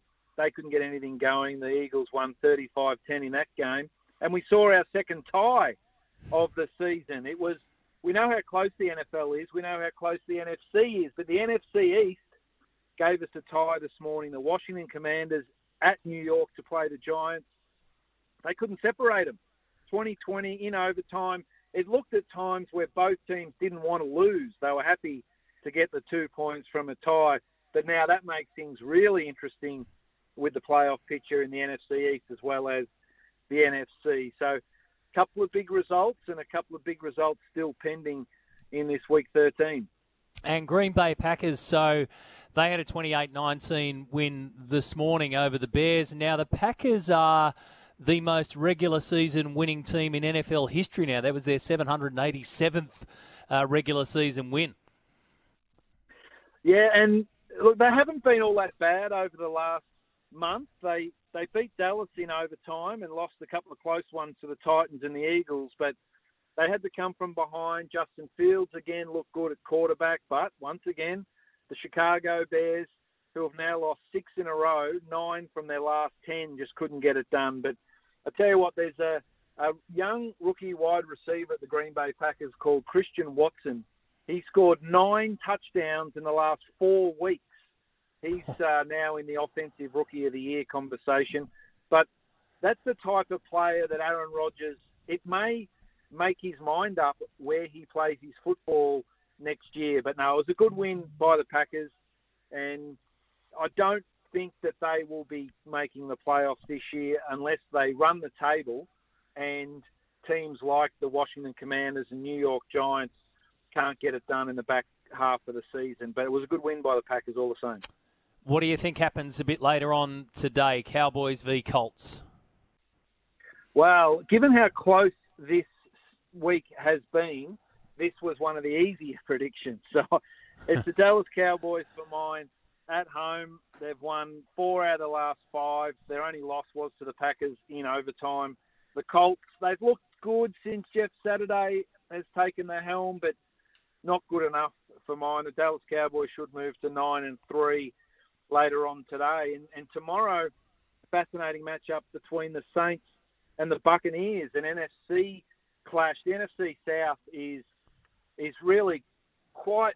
Uh, it's a must watch because all teams have a losing record. Someone will win that division, and someone will host a playoff game, and it's likely to be the Buccaneers, but it's a must-win for them at home against the New Orleans Saints. But it'll close out what's been a fascinating week 13. Good on you, Ben. We'll speak again next week. Good on you, Matty. Ben Graham there. Thanks to Neds. Whatever you bet on, please take it to the Neds level and gamble responsibly. 1 800 858 858. So the games that are currently underway. Uh, 49ers lead the Dolphins 23 16. 23 16 in the fourth quarter. Eight and a bit minutes to go for the Rams and the Seahawks. The Seahawks now lead 17 16. Raiders lead the Chargers in the third quarter 24 13. And the Chiefs at the end of the third quarter lead the Bengals 24 points to 17. Cowboys and Colts to come. And then tomorrow it is the Buccaneers and the Saints. 1300 01 1170 is the open line. Let's go straight to it. Steve in Warracknabeal has given us a buzz this morning. Morning to you, Steve. Hello, mate. Hey, very quickly, before I fix the A League for you. Yeah. What was um was it for was admission at the WACA sorry the the stadium was it free yesterday or gold coin donation like it like it normally Yeah. is on a on a day when they're not expected to get a full day's play? I don't know. I don't know the answer to that, but I'll get uh, 2am Tommy to dig into it. But yeah, I mean, if it wasn't free, then the old gold coin donation could have been enacted for sure. But I mean, it was, yeah, I mean, a, a full day's play. You, we could have got a full day's play out of it, obviously, and it, it went, still went pretty long. But yeah, uh, it's a good question, mate. I'll find out. Now, okay, now now that uh, Football Australia's cashed up, Yes. Um, well, the thing, the sad thing is, mate, there's no correlation between the Socceroos and the A League. There was only seven players picked from the A League teams that were in that squad. So hmm. everyone's going home, but there's only seven coming back to play either this week or next week. So what I'd like to see now that they're cashed up, I'd like Football Australia to actually contract a dozen World Cup players, be it from Australia, be it from from wherever. Have Football Australia contract them and have like a mini draft or a mini lottery or whatever. But Football Australia play the, pay the contracts, and one marquee player gets implanted in every A League team to try and boost to try and boost it that way. Yeah, yeah, okay. I said, look, um, I, I don't know, and I'm sure our listeners will tell us. I don't know how the national contracting system works in Football Australia or at Football Australia with their international players, etc., and how that works as opposed to say the Wallabies. I know how the Wallabies system works, but look, two things there. You're right. We've we've got seven players from the A League, which is sounds like only seven, but that's seven players that came through the A League that represented Australia at the highest of high levels and showed that the A League can. If you're an A League player, if you're a kid that wants to go through to the A League, or you want to play for the Socceroos, you now know that there is a path through the A League. So there's one thing for sure that they need to try and capitalise on, no doubt about it, because the other players have to go off. And then can we contract those World Cup players? I don't know how that sits. Um, sounds like a good idea to me. Sounds like a pretty straight, well, nothing straightforward in sports, Steve, as you know, but it sounds like a pretty good idea, I'm sure that some of our listeners will let us know. So you're saying you get an FA contract, for instance, and they pay the bulk of the wage that you might earn perhaps playing in another league, and you come on back here and play for a club that doesn't have to make up the, the big part of the contract. Yeah, like Fred played for someone last year, I think, and he was play, he was running around at the World Cup. So if you get 12 Freds, Football Australia pay the contract fee. This isn't on the club. So this is an expense by Football Australia oh. people at going to attend an A League game. So you'll have the Wanderer, you'll have a marquee Wanderers versus Sydney game, but there will all each of those teams will also have a marquee player playing for those teams, but it's funded outside of the of of the club. Mm. So you're going to have twelve. You're going to have twelve Freds running around, which could only be amazing for the for the for improving the league. Yeah. All right. Hey, by the way, it was gold coin entry yesterday. So at Optus Stadium, proceeds went to charity, uh, the charity Youth Focus, which works with young people building mental well-being and helps them reach their potential. So yeah, gold coin entry yesterday at Optus Stadium. Thank you, Steve. Appreciate your thoughts on that. Uh, let me know your thoughts. Uh, morning, Paul from Hurstville. Just heard that that call is saying that Football Australia's cashed up 19 million. What do you expect to do with 19? That's maybe um, what the NRL team's budget. Please have a good day. So only 19 is what you're saying, Paul. Well, that's what that's what Football Australia get for making the round of 16. What's it worth? I mean, that's just I, I assume that's cash in the bank. Is is that how you get it from FIFA these days? Cash cash in the bank. Um, but look, there's 19 million hit straight away. That's going to help, no doubt about it. Sponsorships and everything else that goes with it, I would expect there'd be some sort of trigger clauses plus the amount of eyeballs that have been on the game in the last couple of weeks and will continue throughout the World Cup. I mean, yeah, I see what you're saying that 19's only 19 in the scheme of things, but um, there'd be a lot more coming in now because of those performances, and deservedly so. Deservedly so. Sponsors, etc., partners who would all want to be part of Football Australia and the Socceroos in particular going forward. Now's the time to strike. I mean, you you and I all know that this time tomorrow we'll be moving on to something else. That's why I'm saying now is the time to strike. Unfortunately, in the modern day world, we need an instant hit straight away to capitalise. Back after this break with more of your texts and calls. On the text line, Jay from Blacktown, uh, you make a very good point, Jay. You make a very, very good point. We need to consider this in all of our discussions. Matt, people are confusing Football Australia with the APL, the Australian Professional Leagues, obviously, that now run the A League's competitions.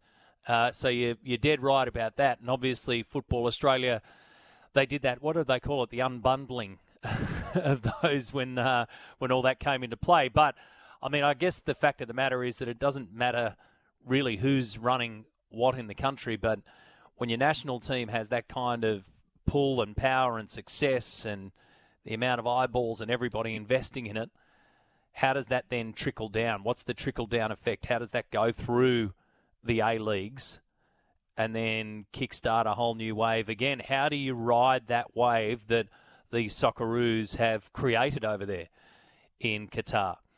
Let me know. Uh, FFA or Football Australia reported to receive 19 million. How's that going to pay for World Cup quality players? Well, that's a discussion we just had. Um, thank you for that, Matt.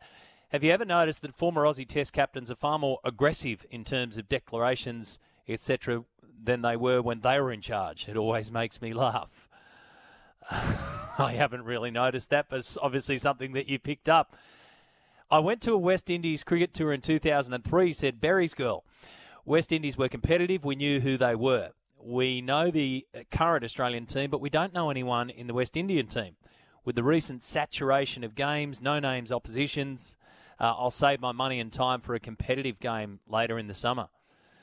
Thank you. Uh, Berry's girl, Bulldog Bob, says when trying to assess the number of people watching the soccer or football, you have to take into account the 100,000 plus or so who attended the live sites, clubs, and pubs. Yeah, I pointed that out. Without these individual TV, uh, without these sites, those people would have been sitting in front of their TV sets pushing SBS's number well over the million. Uh, also, to take advantage of the Socceroos' success, the hierarchy has to invest in the grassroots by reducing costs to play the game. That has been a constant. No good investing in only the top players because when they leave the game, there'll be no one coming through. Uh, thank you, Bulldog Bob. Matty, Nick Hockley can spin it as much as he wants. 42,000 people over five days is pathetic. Compare that to the 250,000 attendance at the supercars over the weekend. Cricket Australia, you have a problem, says Outback Jack. I mentioned the uh, comparison there at the top of the program, Outback Jack. 250,000 odd across the four days of the supercars in Adelaide. I don't know how accurate that number is. They do count people over and over again, and the first day is always a bunch of kids, school kids, etc. But the fact of the matter is, it's a massive number compared to the paltry number at the Test cricket. The other part, Outback Jack, is that I worry that that big, big number in Adelaide that has spent a lot of money to go to the Supercars event won't have that money to buy tickets to this weekend's or this week's Test match at the Adelaide Oval. I hope it's the latter. I hope I'm completely wrong on that. Um, meanwhile, on that, because let's not forget too, it's a day nighter.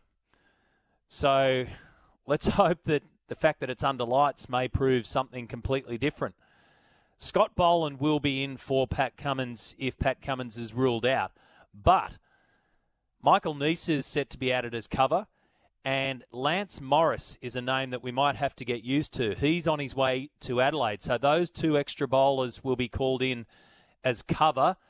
If Paddy Cummins is out, you'd expect Boland to go in, but just say they want to rest Josh Hazlewood or Mitchell Stark, etc., especially after taking on the extra workload without their skipper there. So Neser is going to join the squad. Um, and Lance Morris, he's the new wild thing.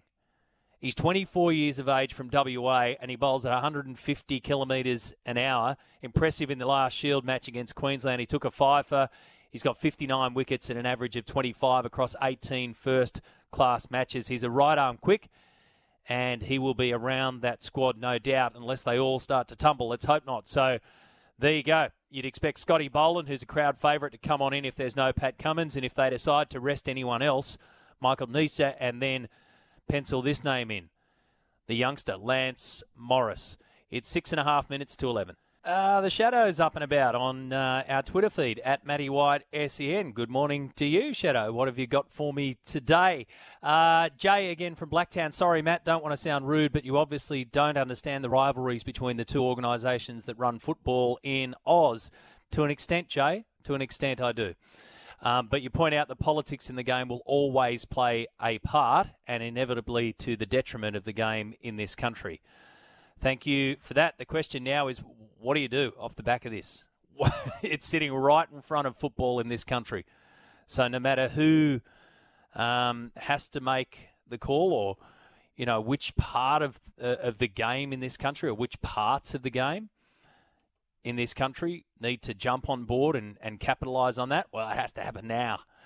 Have to get into it straight away while the strike, while the iron's hot, so to speak. Staffy's going to join us in our next uh, hour, our third hour of the program. So we'll get his take on everything from over there in SENZ and your thoughts and calls as well. Keep them coming on this Monday morning. It is our third hour of the program. Thanks for tuning in this morning on SEN 1170 AM Sydney via the app, wherever you tuned on in.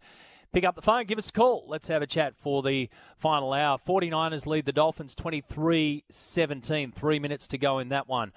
Seahawks lead the Rams. This is NFL, obviously. Seahawks lead the Rams 27 23 and the clock is counting down. The Raiders lead the Chargers 27 20, and the Bengals over the Chiefs 27 24 with five and a half minutes remaining in that one. So I'll keep you posted. Sharky is on the open line on this open Slather Monday. Good morning, Sharky.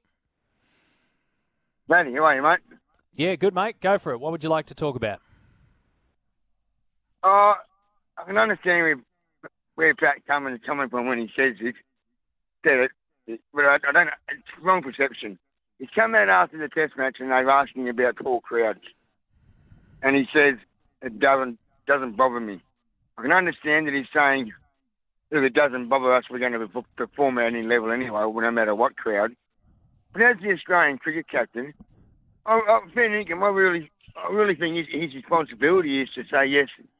Not happy with the crowd. We're gonna, we're gonna have to do a bit more to try and attract yeah. more cricket, more, more public than that. You know what I mean? I, I yeah. just can't imagine Steve Waugh, Ricky Ponting, the, Michael Clarke, even Mark Taylor answering hey, the Sharky, question that way. You know what I mean? Hang on a sec. Yeah, no, I know what you mean. Hang on a sec, because I, I do need to clarify something there. The way that that um, that piece of audio started, Pat Cummins was talking not about. He didn't say the crowds don't bother me. He uh, he was talking about the start on a Wednesday. So that gives it some perspective. I, I think he was asked the question about starting the Test match on a Wednesday and the effect that that had, and he wasn't saying the low crowds don't bother me. He was saying that starting on a Wednesday doesn't bother us. We'll start any day. So, in, in, in his defence, I, I hear what you're saying, and I'd be 100% with you, but I think we've given you the wrong perception on that one. So that's our bad. that's our bad on that one. While I've got you on the line, while I've got you, you're going to be tuned in to the Adelaide Test because it's now it's now a pink ball test. I mean, the series is done, but um, there might be no Pat Cummins, and uh, we're, we're talking prime time here. So you're still invested even though this series is over? Well, it comes down to the crowd situation again. First of all, mate, no one's got any money. Right? Simple. Christmas is coming. People saving their money for Christmas. I've got no doubt that crowds will pick up after Christmas. Hopefully not too much, so your glorious radio station can send me to the big back again, because they'll be giving tickets away. That'll be fantastic. But um, it, it, it, will improve. But at the moment, I have no interest in West Indies. It's a two-test series, which you win one test because we hold the trophy. The series is over. What's the point of that? At least make it three. So we at least yeah. got to win two tests to bloody win a win one test to win a series. They're insulting themselves as well as insulting the Australian cricket, the general cricket public. Pull your head yeah. in. Fair income. Thank you, mate. Appreciate that and glad we could clear that up. I, I, I could hear what you were saying and I, I, didn't want you to go any further because that was the perception was was the wrong one. So Paddy Cummins talking about uh, initially there the match starting on a on a Wednesday, which certainly didn't help the cause. Smack bang in the middle of the week over there, and you're asking people to turn up and come on out. So it certainly didn't help the cause. Just a just another one on what Stephen O'Keefe said and spoke about uh, when I had him on earlier. And if you missed it, jump on to our podcast and have a listen because Socky's always great with his thoughts. He's about to go into Big Bash land, of course, a, an Australian representative in the game, continues to be very, very active in club cricket and the club that uh, he's a part of, I'm a part of as of this year when it comes to coaching. Now, I, I pointed out that a lot of the talk around Cricket Australia is we want to be this and we want to be that. We want to be a diverse sport and we want to be an inclusive sport. And I made the point when I heard those comments last week, they already are. Don't need to tell us something that you already are. And I'll give you an example, and it is close to home, and it's something that Stephen O'Keefe mentioned. I coached the women's third grade team. We went out to Parramatta on the weekend and we got done in a T20 match. And look, it was a ripping day, um, but we got done. We turned around, we came home, and we got back to Manly Oval where the men's first grade were playing the second day of their match.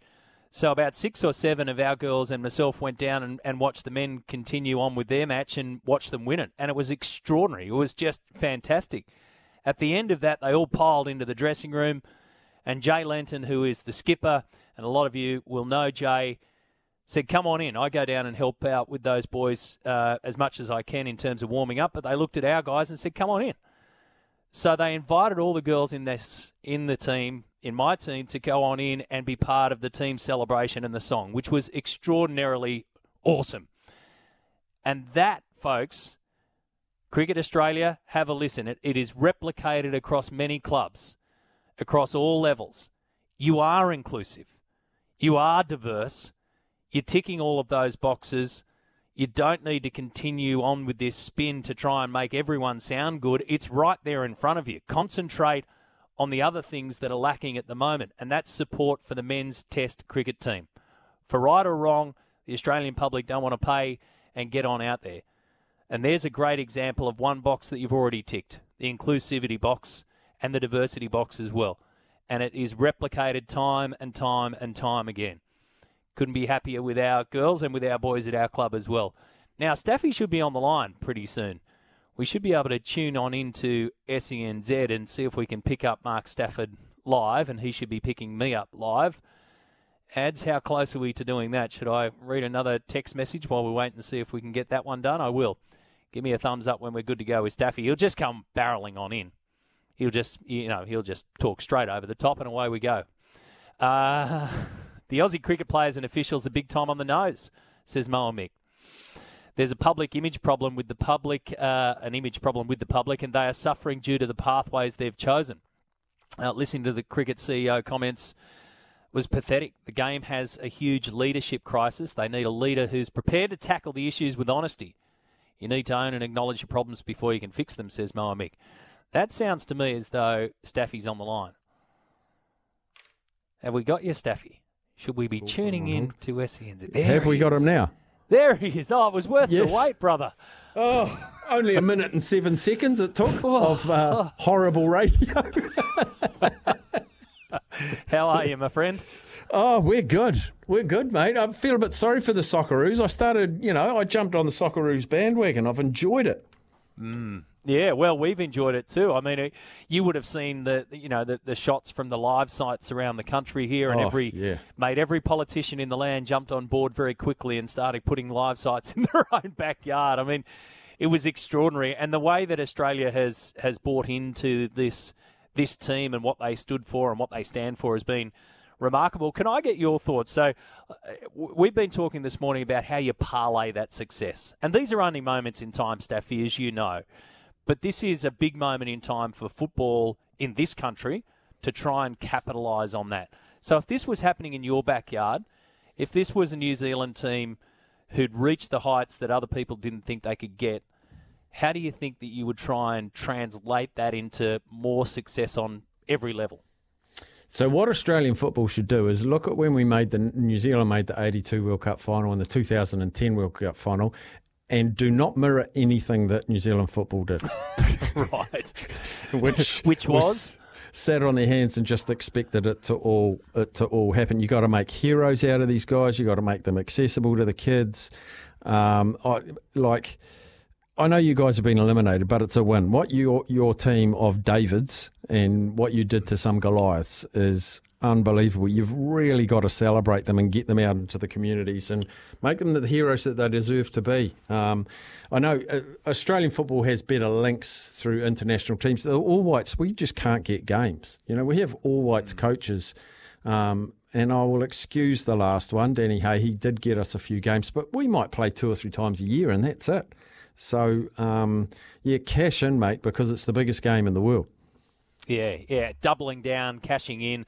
I, I think the good thing, and we spoke about this over the last couple of weeks, I, I reckon the really good thing is that Australian football fans knew and know exactly what the Socceroos stand for. So, in my sense, mate, it's quite an easy sell. You, Mm. you've you've done all the hard work with that, and now the hard part is, I think, is is how do you bottle that and bring it back when the World Cup glow is no longer there, and that's going to be one of the big questions going forward. What did you make of the first test? Uh, we've been talking about the lack of crowds there, but the Australian performance was rock solid, and the Windies were resilient.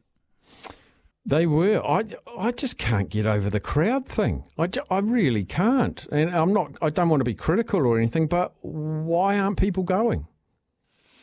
That's what we've been trying to get to the bottom of. I mean, I, I, there's a number of reasons. There really are quite a few reasons. You know, cost uh, is is one thing because uh, you know people are doing it tough. We we get that. Hmm. Um, there is a perception around the Australian men's cricket team, for right or wrong, that they just can't get invited into. I, I, I- and I think going back to what we say about the Socceroos, I don't know if the Australian public know what the Australian men's cricket team is as an identity, aside from our national team. And I think more could be done on that for the players. And the other part is scheduling. The big part here is scheduling cricket fatigue. I mean, the summer's only just started. What are we, four, five, four days officially into the world of summer? And most Australian cricket fans are already fatigued off the back of the T20 World Cup and knowing that the BBL's coming and one dayers and all that kind of stuff. So there's a whole range of issues, but uh, my my biggest concern, Staffy, out of the lot of it, is that I don't know if Cricket Australia really understand the gravity of the situation at the moment. I think they're just trying to wait for it to blow over, and results will bring back the crowds, and that's not happening.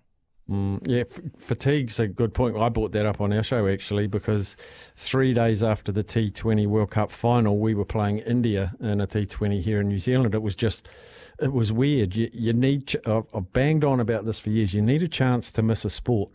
You need a chance to miss it and want it to come back. and with cricket, that just doesn't happen. Before we leave the Perth thing, as, as part of it, because we've got a similar situation in New Zealand, we've got the Basin Reserve, which I think historically is the best cricket ground in New Zealand. Um, but they take our one dayers and T20s to a football stadium and they play there and no one goes. Is, is, is a little bit of a, if that was at the WACA, the old WACA with all of that history, would more people have gone to that? I don't think so. I, I mean, I. I think you're just sort of going to a smaller ground to make it look better. I, I don't know if if, if four thousand, well, it was less than four thousand people. I don't know if more than four thousand people would have gone to the WACA because everything that they were saying about the WACA. Um, was the reasons why people weren't going. I mean, it took forever to get into the joint, took forever to get a place, you know, get something to eat, etc. Optus Stadium is as shiny and as sparkly as you can get, and it's big, but they mm. know how to pull a big crowd there, and I don't think there's anything wrong with the place. It, it ain't that too far away from from the WACA across this beautiful bridge now. I mean, it's it's it's a beautiful day out. There's no question about it. I, I don't think it's got anything to do with the venue or the location. It's got a lot to do with the way that this team is perceived and marketed as well, and throw in all the other factors on top of that. You guys must be looking. So, what's next for for you blokes? Is it um, the Pakistan series, which is a little bit later on? Yes, yes, it is, and. Um yeah, but thankfully we've got a little bit of time to miss it. Our White Ferns, our, our, women's national team, are taking on Bangladesh at the moment, so we've still got cricket over here in, the domestic league, and we'll have the Super Smash, which is the New Zealand version of the Big Bash. But New Zealanders really get into the Big Bash, and particularly now Martin Guptill has been picked up. He's been released by New Zealand Cricket, and he's been picked up over in Australia. Uh, even more reason for us to tune into the Big Bash. It's um, it sort of lost its way for a couple of years, didn't it? The Big Bash with, mm. um, again, with engagement with public. I'll be really interested to see the engagement this year.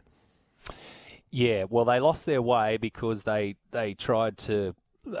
They got greedy. I mean, mm. they just started yeah. loading up. I think it was what fifty matches. No, no, sixty would be great. It's like seriously, you get to the end of the Big Bash, and you're like, oh god, can't we just move on to something else? oh dear. What else is happening in your world? I've just had a text message actually, which I'm going to read mm. out from James and saying, Shout out to Matty White's producer who just solved the issue on air with the whole of New Zealand listening along. My hero. There you go. Because oh, he came on and, and he, yeah, and he said, Can you hear me, Steffi? And I said, Yeah, I can hear you. And he was on air. ah, that was that was Adam in the studio. You should have just uh, you know just grilled him, put him on the spot get his get his take on the crowds, the lot. I mean, we're we're an open book here, Staffy. As you, as you, I mean, meanwhile, while you were having that discussion on air, I was talking to myself over here, which is nothing unusual. Just a quick one, quick one. I've got a text from Gavin from Penrith. He says, "Why why don't New Zealand football move to the Asian Conference like Australia did a while back?" I don't know the answer. Gavin, do you know the answer to that, Staffy? Yeah, because we've we've stuck with the Oceania because we you know we're loyal to our region, but you guys have decided that you're Asian to be, to, to find an easier way to get into the um, tournaments.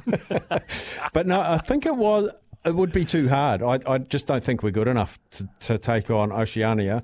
If we want to get into a um, into a, a big tournament, an easier path for us is Oceania because in, in, the Asian Conference we got we got you guys for a start and other teams that are just too strong. So the op- opportunity was to go there, but um, whether it's the right reason or the wrong reason, I think Oceania gives us an easier path. Mm, good man. All right, buddy. We'll speak again next week. Good on you, Matty. Hooroo. Staffy joining us there from SENZ. The Reptile says, Shagger, Please, we have the reason why crowds are down, and that is the attitude of this men's team. Look at the women's team, crowds are at records. Don't sing the company line, Matt. Well, Reptile, we can go back and I mean, we've got another 40 minutes. You want to go back and forth, we can. Uh, what's the company line for a start? And what am I singing if I don't know what the company line is? I mean, there are more than one.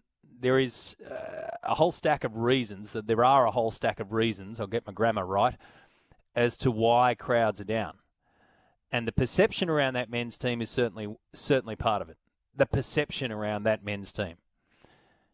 Us, answer me this, Reptile.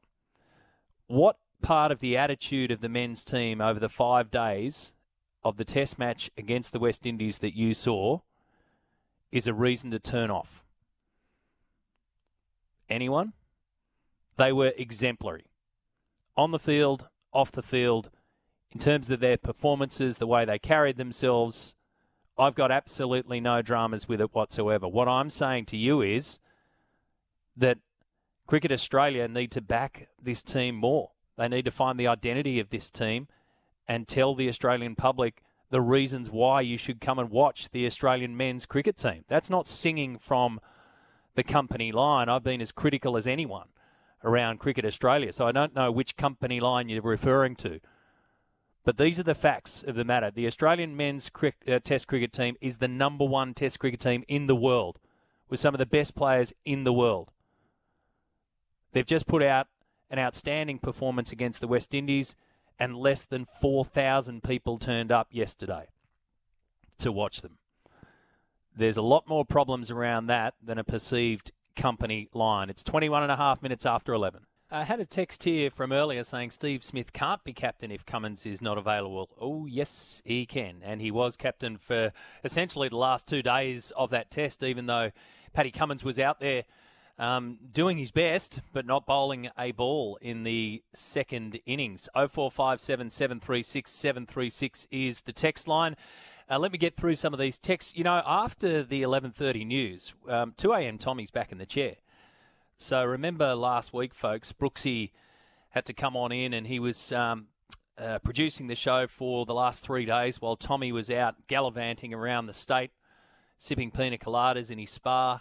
Uh, and we've got to get to the bottom of exactly how all that played out. But he made it back. That's the important thing. Need to see what he got up to.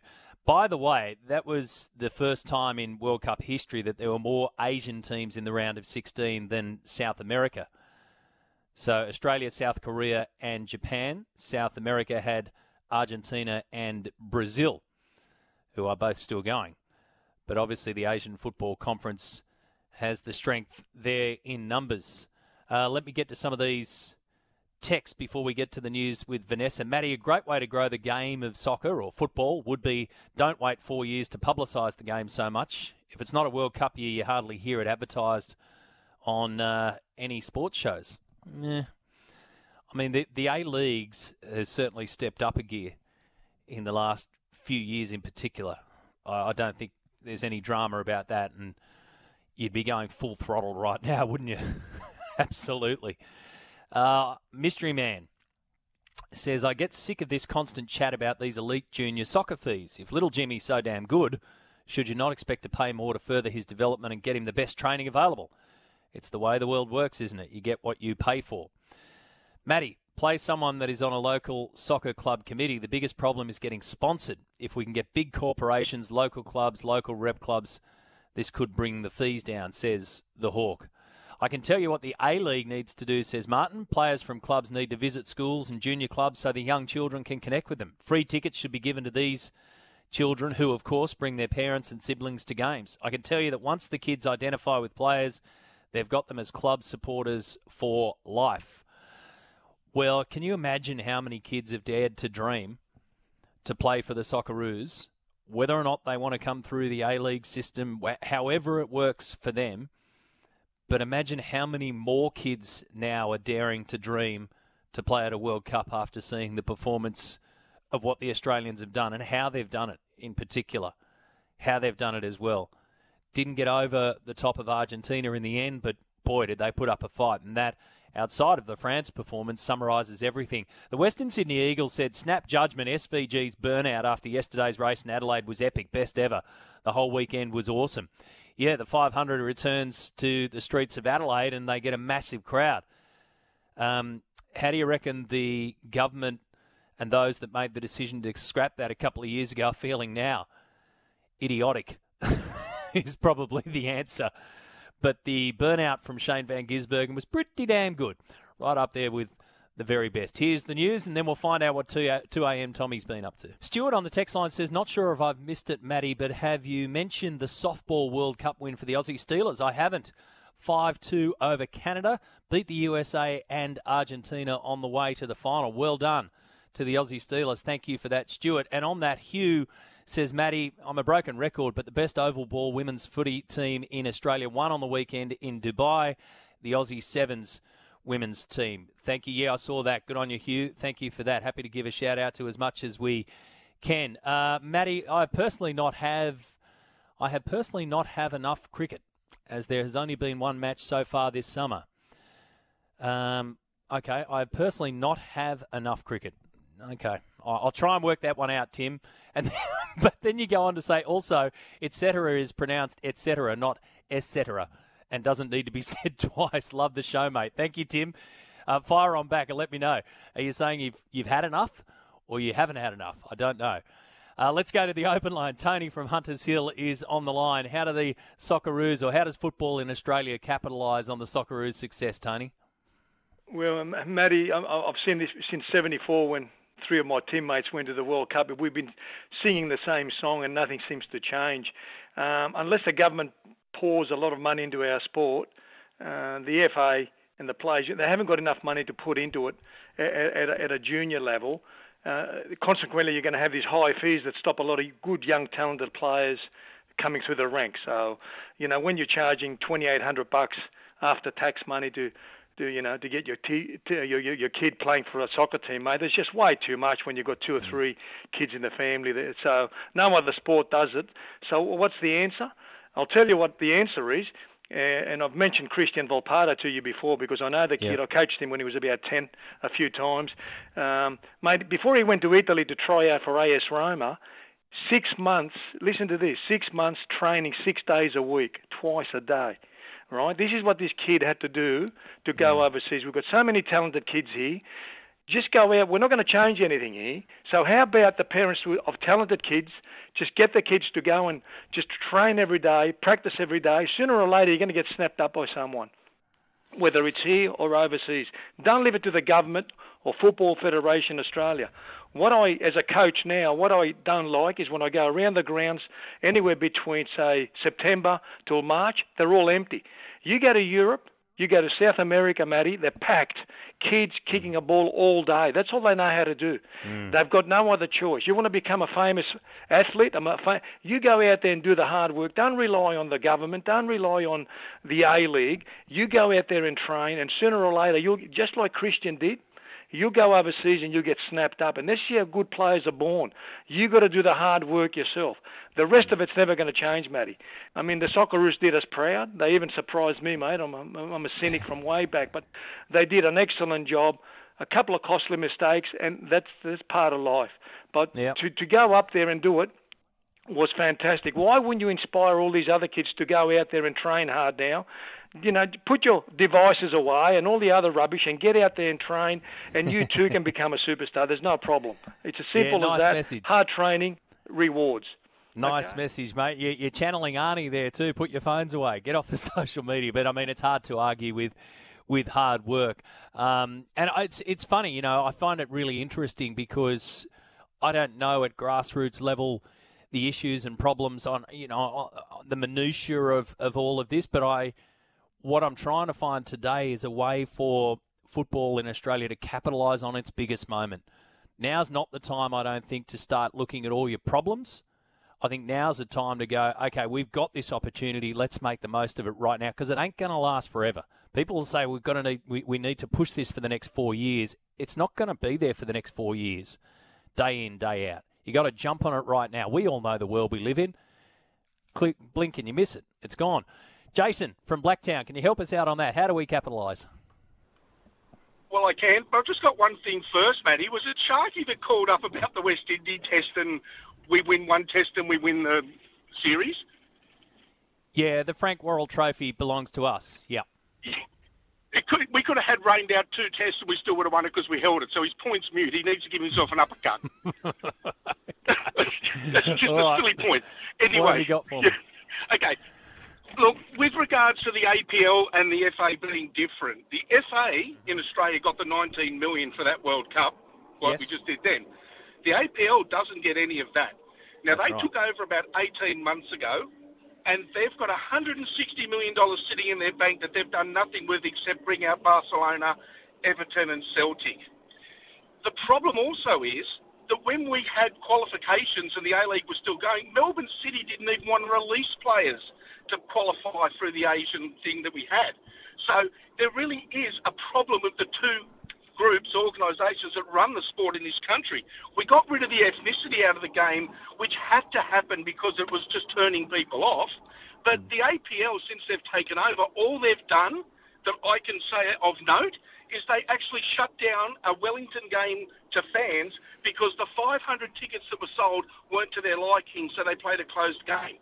So when it's not going to be a problem that the A League's going to solve. FA has to do a bit more with government help, and the APL, which is only now looking after itself and clubs, is Yeah. not really interested in the game in Australia because if you look at Melbourne City, they're run by one of the biggest clubs in the world. They're not.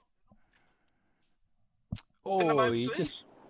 Yeah, I, we got your point. You just you just dipped out a little bit there at the back end, but you, we got your point about Melbourne City, and and you're right, and I appreciate your text, mate, and I and I thank you for giving me the call on that as well, because I, I do understand to an extent, like I said before, an extent about you know the divisions within the game and the history of the game, and I've certainly done enough reporting on it over many many years, three decades, in fact, to to know where it sort of stands now, and with the APLs, I mean, uh, the APL and the 160 million dollars in the bank, I mean perhaps you get to a juncture in the road here where somehow these two are going to have to shake. They, they're going to have to hold hands.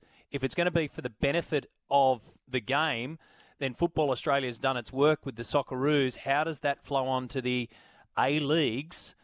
And how on earth do they manage to do that together? They're not going to hand over their 19 million bucks. I get that completely. But if there's 160 million in the bank, then you'd want to be doing something better with that. But my, my point around all that is, and take all the politics out of it if you can, which you can't. Now's the time to sit at the table. Now's the time to, to double down and cash in, put all chips on the table, because in an instant we'll be talking about somebody else that won the World Cup, and we'll be moving on, and we'll be back into the A League. Um, uh, A League competition as of this week. Thank you, Jason. Appreciate it, mate. Good on you. Thanks for the call and for the info. Chris from Bankstown on the open line as well. Your thoughts, Chris? Yes, Matty. I just want to go from a different point of view. I, I don't believe throwing money at a problem, if you want to call it a problem, is, is the be all and end all. Uh, we've seen that in social circles, political circles. Um, I believe it's the mentality of the um, the way we bring up uh, our kids in these uh, uh, competitions, be it rugby league or um, soccer. So, for example, um, they don't start actually playing for points or for grand final wins until they're 12. So we don't have that hunger and desire that um, so, that some of these kids from other countries do who basically kick around barefoot and in rags. So we're taught winning doesn't matter and, and whatever until you're about 12 years old. By then, a lot of those kids have no structure or desire to want to keep playing the game. I've got a young boy, he's eight. He he went through and believe me, he knew the scores and who won and who lost whatever game. And then towards the end of the year, goes, "Are we playing semi-finals next week, Dad?" I said, "No, mate. Sorry, it's just, it's just the end of the year." So I've got to Mm. pay for him to go into an academy, and that way they do actually play against other um, academies for for points and whatever. So I, I used to play at a reasonably high level myself at a state league level, and I can tell you there's a lot of good players that were lost, and then there ended up being these other players who we hadn't heard of or knocked around with, and they're the ones that are playing NSL. So I think there's an Mm. issue with the pathway there as well. Yeah, so another another issue on the table. Thank you, Chris, and thanks for explaining that. I mean, you know, where where does the desire and where does that spirit come from? Sure, for sure, that comes from the messages and and what they stood for over there, the Socceroos. Where does the competition factor on the pathway system come from? Well, if you're not playing for if you're not playing for anything at the at the early age, it's hard to get that competitive drive, isn't it?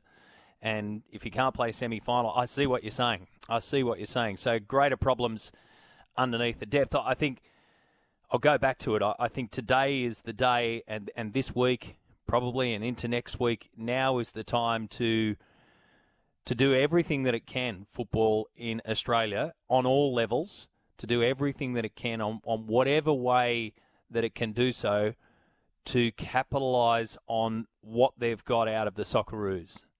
How the Socceroos have garnered the support of Australian football fans and non football fans. How they've done that at the World Cup level. You can't replicate that over and over and over again on all different levels, but you can certainly capitalise on it. And of course, we've got the Women's World Cup coming up as well, so there's another shot in the arm. So if this is the time to put all the all the problems on the table, then do so. If it's just the time to say, you know what, we've just we've just pardon the pun, kicked some serious goals here. How do we capitalise them? Let's do that as well. Uh, Paul from Terrigal, go for it, Paul. Yeah, look, there's only two people that can give you an answer to your question, mate. That's Craig Foster and Andy Harper. Fozzie. Well, I should get them both on. should get them both on and have the answer to it. I mean, okay, thank you. I'll, I'll do that. Good on you, Paul. Uh, is that where we need to go? We go to Fozzie and we go to Andy Harper and get the results out of that. How do we capitalise? We're running out of time. We need to pay some bills. Thank you, Tim, for getting back to me. I have not had enough cricket, he said. Uh, so it must have been lost in translation along their way. Thank you, Tim. Jimmy Smith is in the house for this. Uh, week in the afternoon show coming up. What, what on earth have you got now, James? Mate, you know the mince pies that were in here? Oh, yeah. Last a, week. A couple of weeks ago. No, yeah. Well, they're still here. See? There Yeah. they are, right? So I'm not even thinking about that. There is a bit of shortbread here from Brumby's Bakery, and I'm thinking, oh, okay. Mm. Well, they'd last, surely. Yeah. There's a Christmas pudding. in, in the And I'm like, seriously, if you hit someone over the head Oh. with it, Yeah. like, I, I'd be worried. I think the run home with Joel and Fletch, they'll be throwing this Christmas pudding around here this, this afternoon. I'd be wearing Brooksy, Gibbo, if you're listening, wear your crash helmets when you're coming in here. Looks like a door stopper. A d- massive door stopper. That'd be a perfect thing for it. Yeah. And the way it just slammed into your hand there, it sounds like a door stopper as well. Or if you're playing a little bit of, you know, modified cricket game over the holiday period where you might say, right, you've got oh, to bat on one knee and you've got to do this, it would be a great short leg. And if it hits the Christmas pudding at short leg, you're out. Are you are you trying to tell me that that Christmas pudding is David Boon?